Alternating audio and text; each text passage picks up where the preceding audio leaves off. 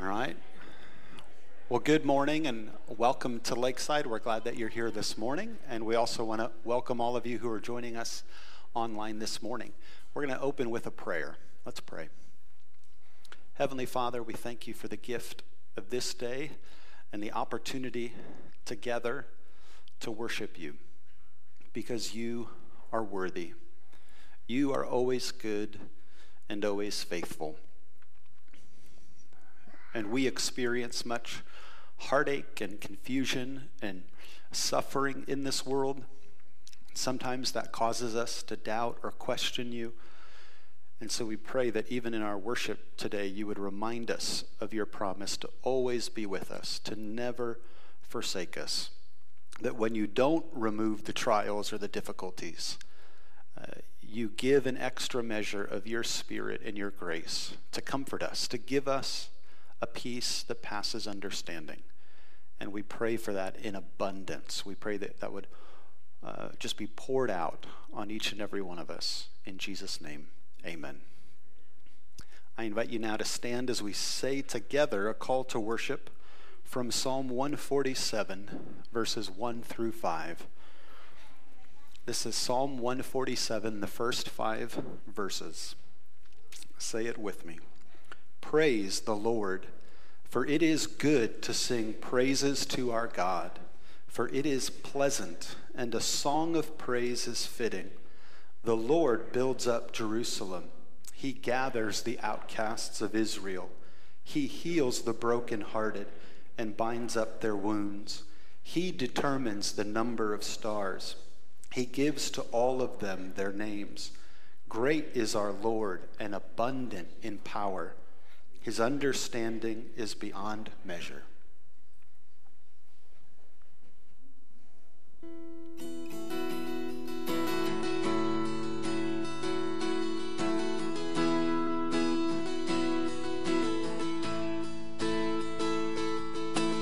light of the world, you step down into darkness.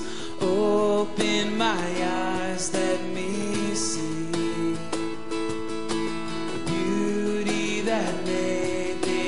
this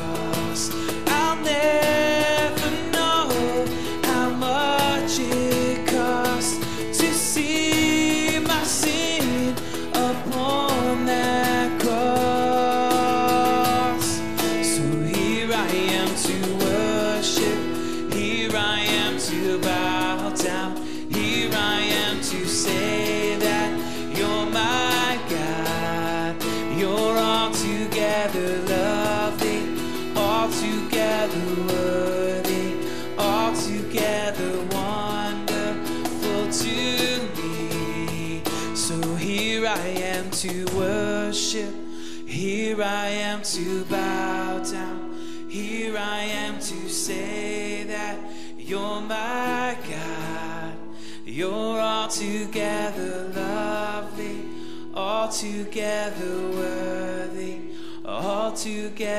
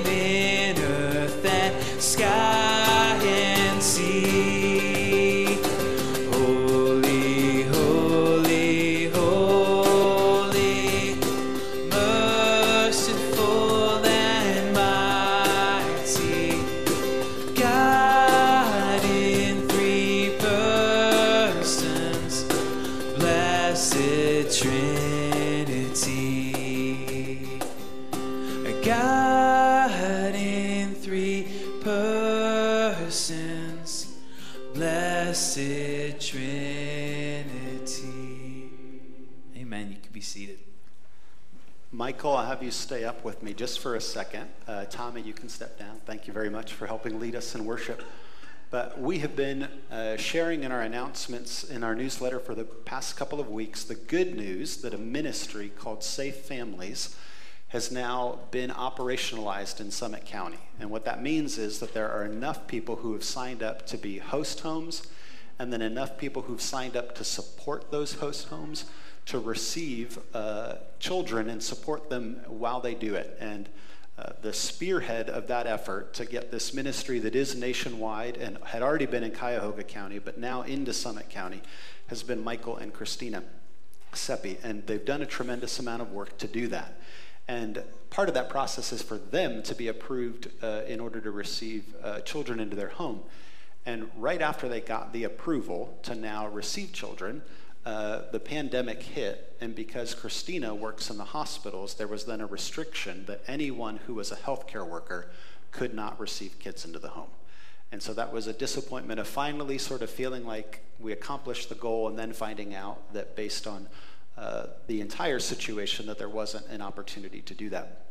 And so it's been now a joy to share generally with the church that not just for us, but for Summit County, multiple churches being involved, multiple families stepping up and being willing to host means that this ministry will get to start in Summit County.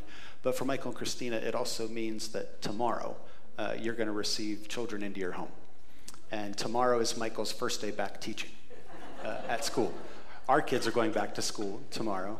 Uh, but we control that. We're homeschooled, so our kids have no excuse. You don't control your schedule, and you're starting back up the school year tomorrow, uh, and you're making your home available. And so I just want to take time to, one, thank you for all the leadership that if Christina was here, I'd have both of you up here doing it, uh, to thank you for it, but also just to pray for you and that God would do many things uh, in this ministry. And for those of you who don't know what it is, the goal is uh, to mobilize Christians to make their homes available that if someone else says, I, I don't necessarily know you, I'm, you're not my cousin or my friend, but I need a safe place just for a week, uh, two weeks, different time periods that I could place my child while I either have a medical procedure done or I have to get some work done. And so it's entirely volunteer driven. And, but it's, it's an opportunity for people to proactively uh, find temporary rest and support um, so that they don't have to feel all alone in this situation. And so we'd like to pray for you and invite all of you to join me in a moment of prayer. Heavenly Father, we thank you for, again, your goodness and your faithfulness that as we said together, that you are the God who can bind up the brokenhearted. Um, you can lift up those who are in despair, who feel lost or lonely. Your word tells us that you care specifically in a unique way for those who are orphaned or widowed. That when you look down upon uh, this world and you see those who are the most vulnerable, that your heart is drawn for them. That you want the vulnerable to feel safe and secure, and that as your spirit moves in our hearts, that you want to make us the type of people who have your heart and who, when we see needs, can find ways uh, to make others feel safe. And I thank you for the way that Michael and Christina have led the charge to bring this unique ministry to our county. Uh, to mobilize multiple churches to get involved, and now multiple uh, families uh, to, in a very tangible way, uh, take up this call. And we thank you for all the other people who've stepped up to say that they would support those families in all the ways that they can with babysitting and meal making and uh, all the all the support that'll be needed. And so we pray not only for Michael and Christina this week, uh, but for this ministry into the future. Uh, that you would just continue to allow them and all of us as your children to shine the light of your gospel. Uh, we know that so many times what can dominate the news cycle uh, are just stories that are negative and discouraging, and we can become overwhelmed by that. And so we do pray that you would help us to tell good stories, that people would see a light breaking through and increased reasons for hope and joy. And with Michael starting school this week, we pray a blessing on him and for all of our parents who are trying to figure out what school means for their kids in this time and whether it's going back to school or homeschool or some hybrid version. Uh, we know that this is just a, a, totally unique start of the school year. And so we pray for everyone involved our teachers and our administrators who are making decisions, our government officials who are setting the policies that our uh, schools have to follow. Uh, we just pray that you would give them wisdom. Uh, Father, help uh, all of your Christians, all of your children in those places to especially be salt and light, to live out the fruit of your spirit of love and joy and peace and patience. In Jesus' name, amen. Thank you, Michael. We're continuing in our series called Partnership Advancing the Mission Together, uh, looking through the book of Acts at people who don't often get as much press, if you will. Uh, even for those of us who grew up going to church and did Bible studies together, we might be more familiar with a few people and a little bit less familiar with some of these uh, other uh, names that we're going to study together in the book of Acts. But the big idea is that ministry is always a matter of teamwork. It, it, it always takes a lot of people to get good work done. And we kind of like hero stories and we like real dynamic personalities. And even when we see someone who is a hero or a real dynamic and charismatic personality, there's always someone else behind them. There's always a web of relationships and partnerships that that person needed to get to where they are. And sometimes we can lose sight of that when the camera is only ever on one person. And for me, as often having the responsibility of talking publicly, that can be a misperception, again, that people make. That if you want to know me and understand me, it's way more than anything I say. You have to know who uh, my family is. You have to know where I came from. You have to know how I was raised. There are so many other things that affect and shape who I am and, and what I do. I don't know if you saw the news this morning that uh, our president's brother passed away yesterday. And I was surprised a few days ago just even to hear our president had a brother. I was like, I don't think I've heard about this brother before. And then, oh no, he's sick and hospitalized and serious enough that our president is going to go visit his brother in the hospital. And I was trying to think through. Uh, I go back to uh, Bush Sr. as like the first president that I remember. Uh, so some of you go back a few presidents before that, maybe. But I was trying to think through in my own mind do I remember a sitting president visiting a family member in the hospital? And I, I couldn't think of another uh, one. Some of you might be able to tell me one afterwards. But it instantly just reminded me he's a human being. Like, oh, you have a brother too who's sick and in, in need of care. And sometimes when we only see people in the media or we only see them on TV, we just lose a bit of that ordinariness that they are flesh and blood. They have a past, they have a future, they have people around them uh, who have shaped them. And the book of Acts highlights that uh, Luke, as he tells the story, records all the different people that had some part to play in the gospel going forth into all the nations. That we today would be reading a Bible in the English language and able to consider it uh, is the testimony of many, many people who have worked over a long period of time to partner together to accomplish a goal. And we're the recipients of that. So we're going to go to Acts chapter 15. Uh, if there's, if you want to read a physical Bible, there's a copy in the pew in front of you. If you didn't bring one for yourself, or we'll put the verses up on the screen. This is Acts chapter 15, beginning in verse 22. Last week we'd considered a man named Barnabas, or Joseph was his, is his name, and Barnabas his nickname. And today we're going to learn about someone named Silas.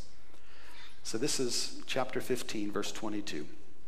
Then it seemed good to the apostles and the elders with the whole church to choose men from among them and send them to Antioch with Paul and Barnabas they sent Judas, called Barsabas, and Silas, leading men among the brothers, with the following letter The brothers, both the apostles and the elders, to the brothers and sisters who are of the Gentiles in Antioch and Syria and Cilicia, greetings.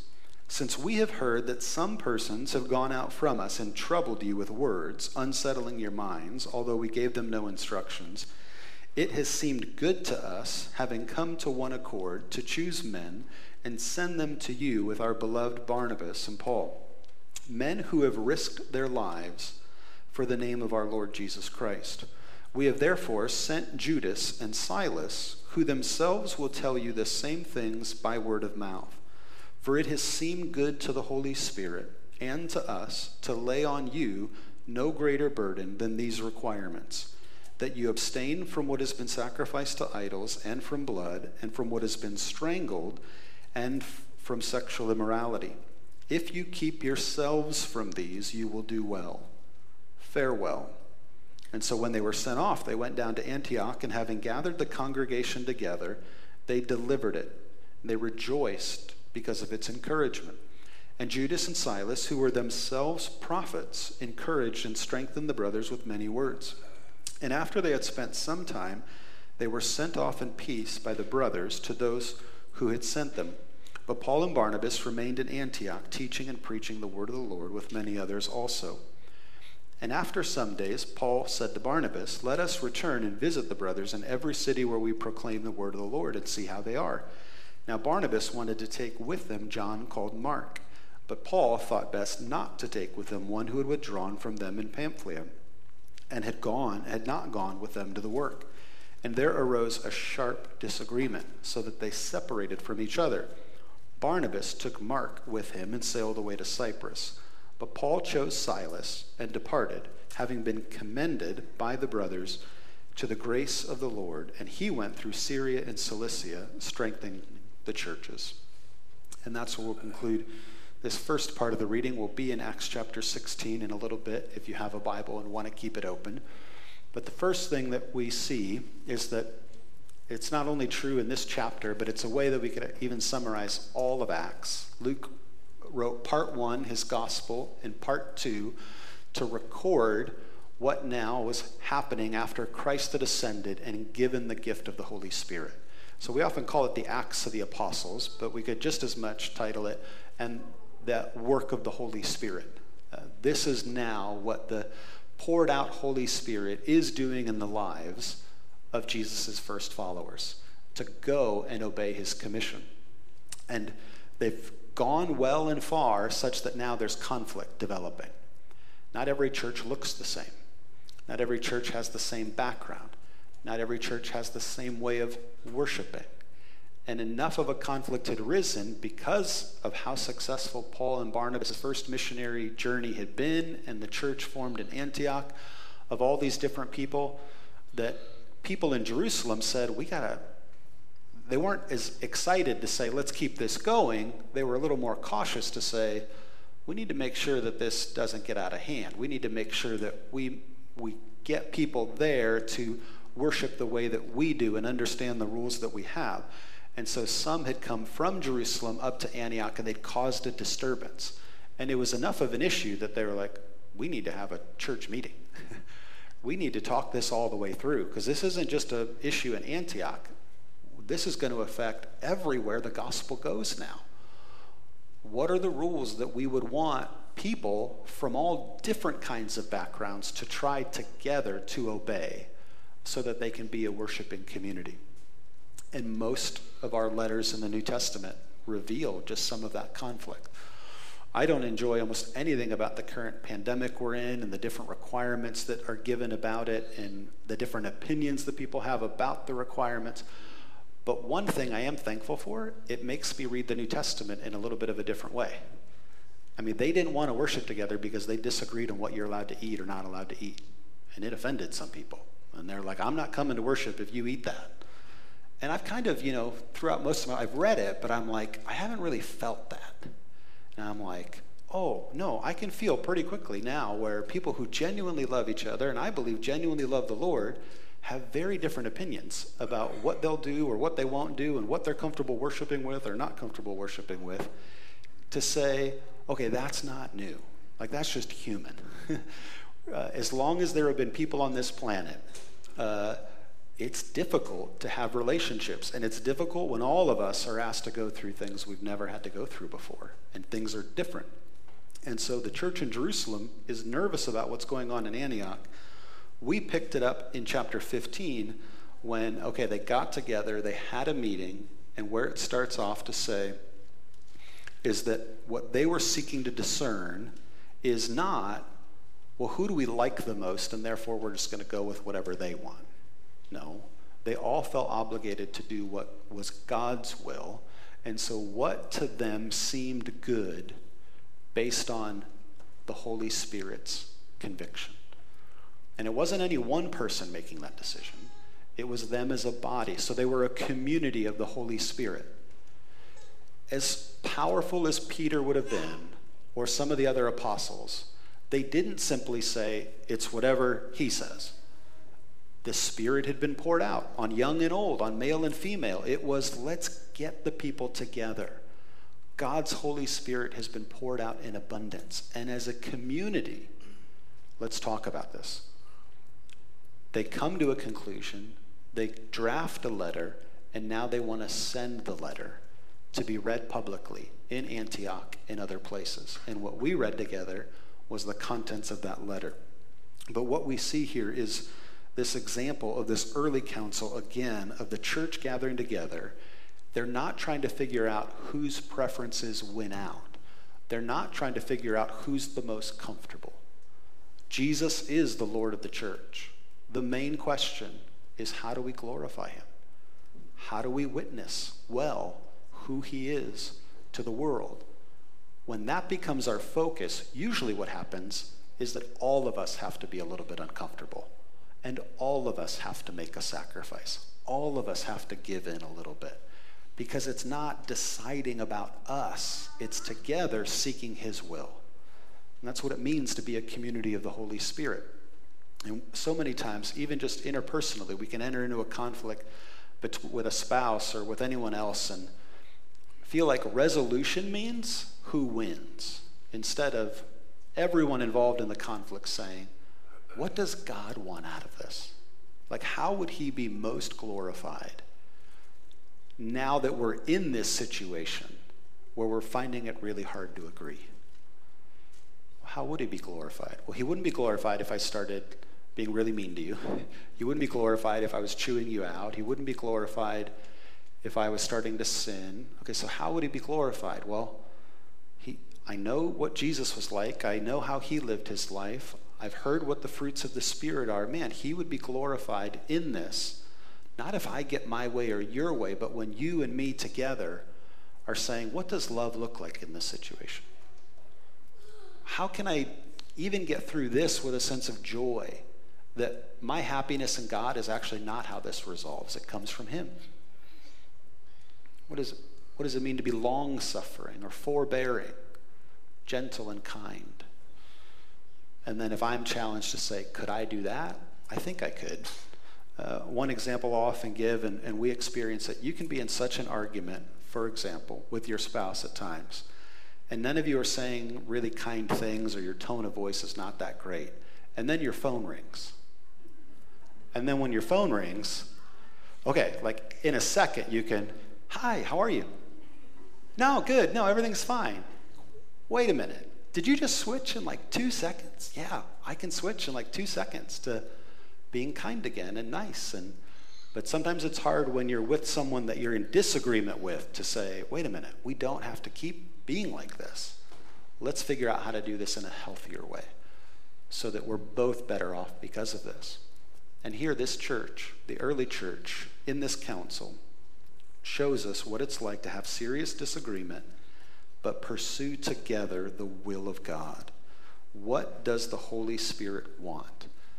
They make this decision. Now they're looking around and they say, Who could we pick to deliver the message for us? And it's really important that the people we pick who deliver the message live out their life in such a way that's consistent with what we're trying to say. They pick out two people, Judas and Silas and they send them with Paul and Barnabas. And for me, what's interesting about this is if you were with us last week, Barnabas in the past was the representative of, from Jerusalem to go to Antioch and help investigate. But now Barnabas has been gone long enough that Barnabas and Paul is not sufficient. The church in Jerusalem is saying, who now represents the church in Jerusalem that could go with Paul and Barnabas and do what Barnabas used to do? because Barnabas has been gone long enough that he's not considered a representative of the Jerusalem church anymore. And so Silas is chosen. And that gives us this we hadn't heard anything about Silas all the way up until now. But when you think of someone of Barnabas' reputation and how good he must have been for the church in Jerusalem, and therefore how sad when he left, said, Oh man, we lost one of our best and brightest. Sometimes we hear the stories about who goes, and we don't as much hear about the stories of who stayed behind. And we don't know for sure how it happened, but now in chapter 15, we realize God had a plan. There was another Barnabas. Yeah, they were probably sad Barnabas was gone, but God raised up someone named Silas, and not just Silas, but Silas and Judas. That there were several people whom God was able and ready to use to do the work that Barnabas had previously done. That's good news for us to know that this whole partnering together to advance the mission, sometimes that means God prepares someone to go, and sometimes that means God raises up someone who's prepared to stay. But it's God doing the work in both situations. And so here were two leading men, Judas and Silas, and they are now sent from this community of the Holy Spirit And they are identified specifically as people who were distinguished among the others as being people of the Holy Spirit. It even calls them prophets. Like they were people who, in their prayer and devotional Lord, could speak a prophecy. We saw an example of one last week where it said that there was a prophecy about a famine that was going to happen. And that guy's name was Agabus.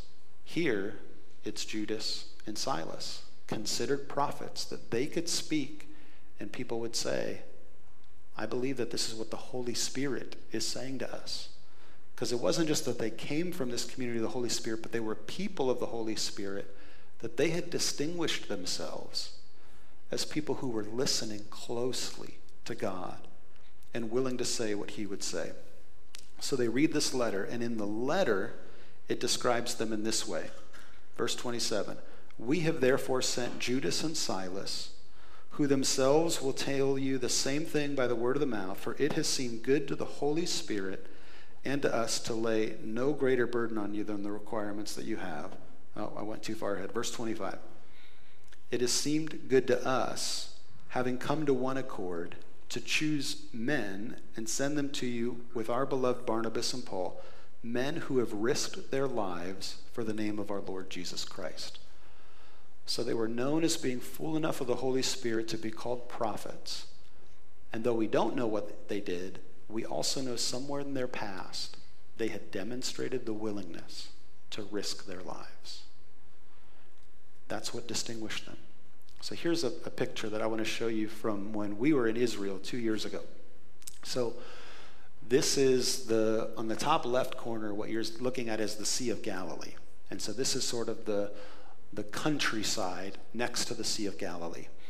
And I was standing overlooking this terrain with Scott Sobey, and we're mostly just taking it in because the sun is setting and it's beautiful and he said, I want you to zoom in on something in the middle. So the next picture is going to zoom in on what you see there is a natural formation of rocks coming down that would have provided the backside of the wall.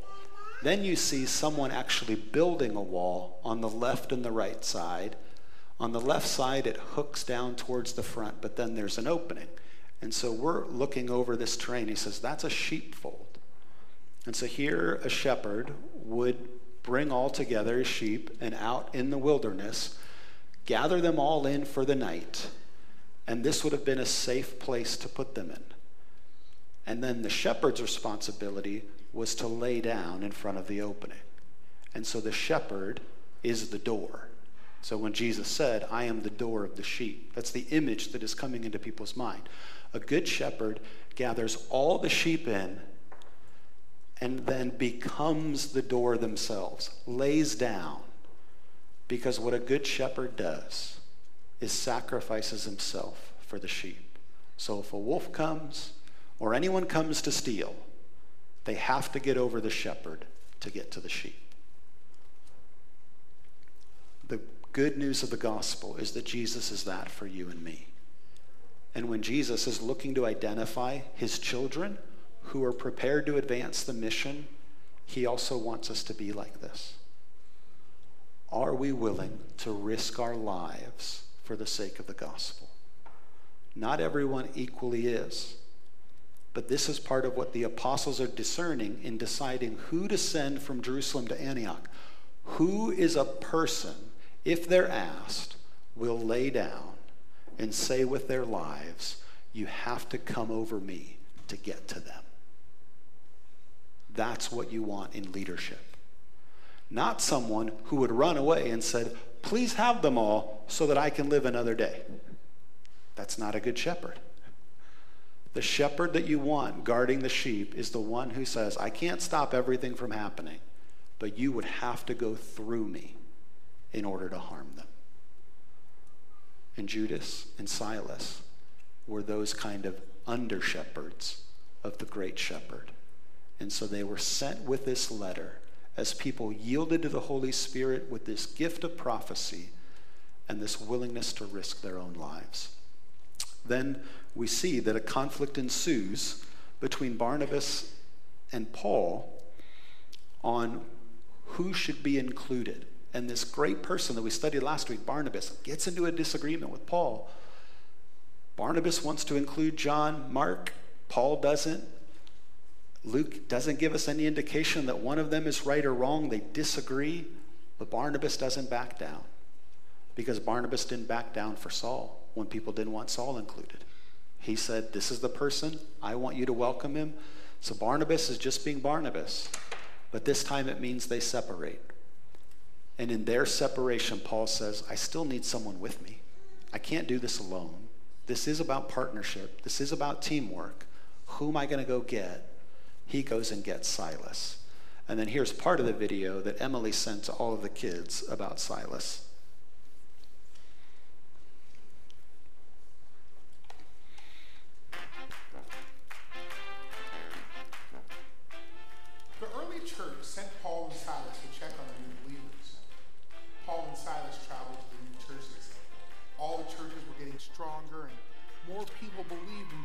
Every day. One night, Paul saw a vision. A vision is like a dream, but Paul was awake. In the vision, God told Paul to go to Macedonia. God wanted Paul to share the gospel with the people there. So Paul went to Macedonia. He and those with him stopped for a few days in a city called Philippi. On the Sabbath day, Paul and his friends went to the river to pray. Some women were there, and Paul started talking to them. A woman named Lydia was listening, and God opened her heart to accept what Paul was saying. Lydia and everyone in her household believed, and they were baptized. On another day, Paul and Silas were on their way to pray, and a servant girl met them. She had a spirit in her that allowed her to predict the future. She earned a lot of money for her masters by telling the future. The girl followed Paul and Silas, shouting, These men are servants of the Most High God. She followed them for many days. Finally, Paul turned and said to the spirit in her, By the power of Jesus Christ, I command you to come out of her. And the spirit came out right away. Now the girl's owners were upset because she could no longer tell the future. They grabbed Paul and Silas and dragged them to the authorities. They complained about Paul and Silas. Paul and Silas were beaten and thrown into jail. About midnight, Paul and Silas were praying and singing songs to God. The other prisoners were listening. All of a sudden, a violent earthquake shook the foundation of the jail. All the doors flew open, and everyone's chains came loose. The jailer woke up and saw the prison doors open. He thought the prisoners had escaped, so he took out his sword and was about to take his own life. Don't hurt yourself, Paul said. We are all here. The jailer rushed inside and fell down in front of Paul and Silas. He was very afraid. Then he took Paul and Silas outside. Men, what must I do to be saved? He asked. They said to him, Believe in the Lord Jesus, and you will be saved. The jailer and everyone in his household believed, and they were baptized. The jailer brought Paul and Silas into his house and fed them. Later that day, Paul and Silas were set free. That story of Paul and Silas in prison, we read in Acts 16. And we're going to read what it was like for these brothers in a moment yielded to the Holy Spirit. Beginning in verse 25 of Acts 16. It says, About midnight, Paul and Silas were praying and singing hymns to God, and the prisoners were listening to them. And suddenly there was a great earthquake, so that the foundations of the prison were shaken. And immediately all the doors were opened, and everyone's bonds were unfastened. When the jailer woke and saw that the prison doors were open, he drew his sword and was about to harm himself, supposing that the prisoners had escaped. But Paul cried with a loud voice, Do not harm yourself, for we're all here. And the jailer called for lights and rushed in, and trembling with fear, he fell down before Paul and Silas. And then he brought them out and said, Sirs, what must I do to be saved? And they said, Believe in the Lord Jesus, and you will be saved, you and your household. And they spoke the word of the Lord to him and to all who were in his house. And he took them that same hour that night and washed their wounds, and he was baptized at once, he and all his family. And then he brought them up to his house and set food before them, and he rejoiced along with his entire household that he had believed in God. What an amazing picture.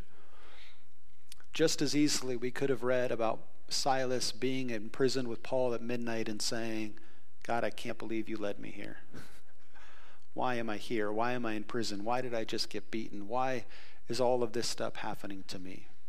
But as a person, yielded to the Holy Spirit in the moment of significant opportunity to walk away from God, he was singing, he was praising, and everyone was listening.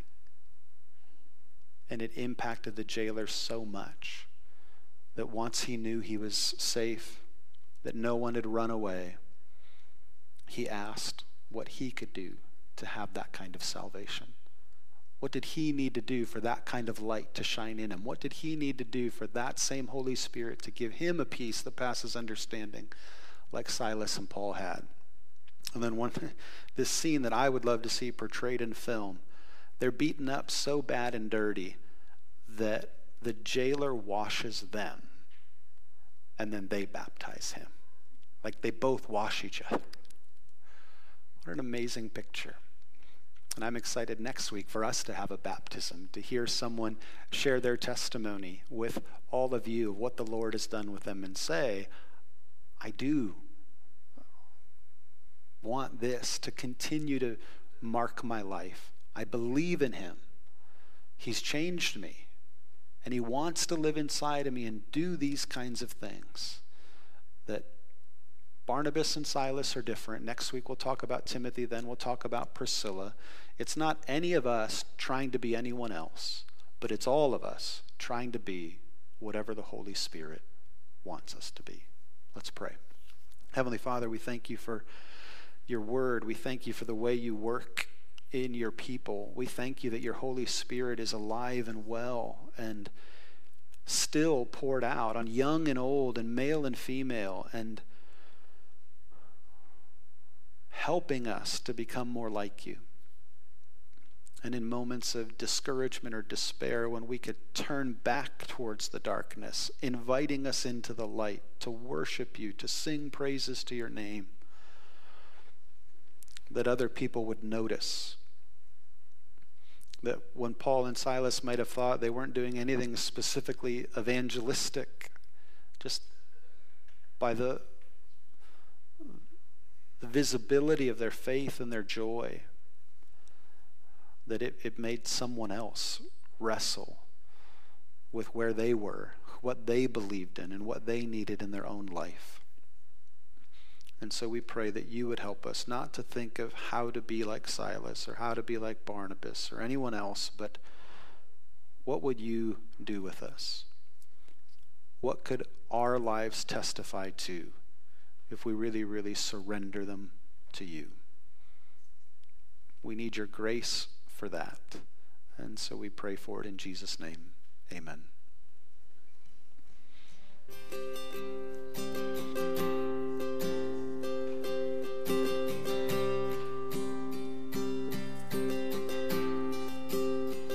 How great the chasm that lay between us how high the mountain I could not climb.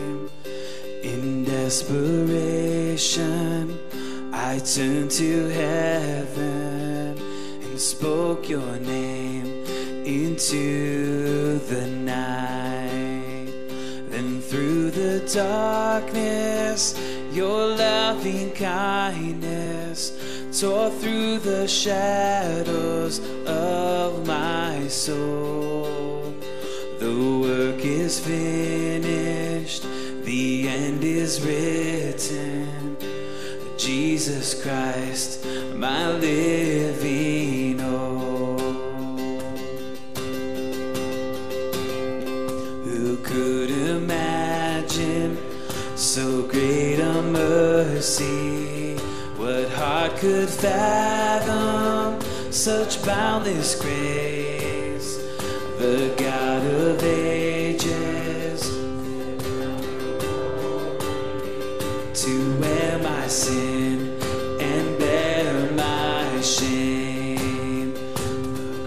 is spoken, I am forgiven.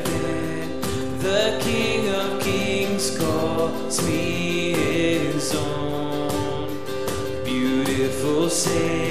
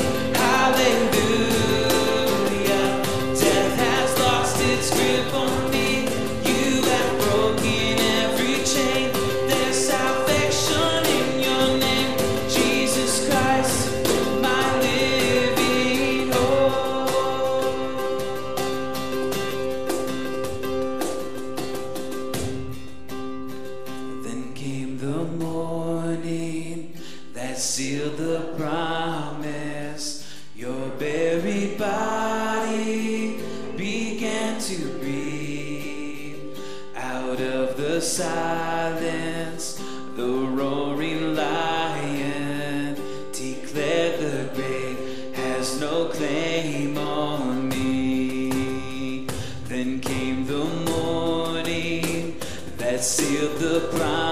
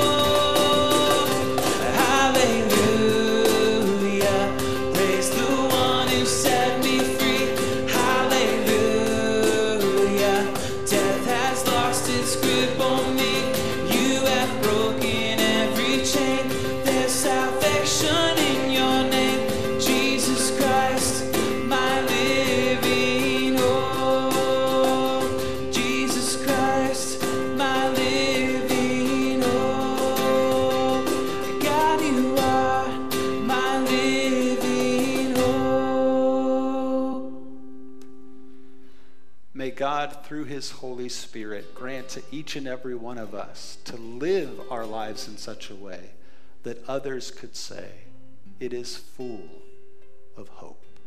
This will conclude our service.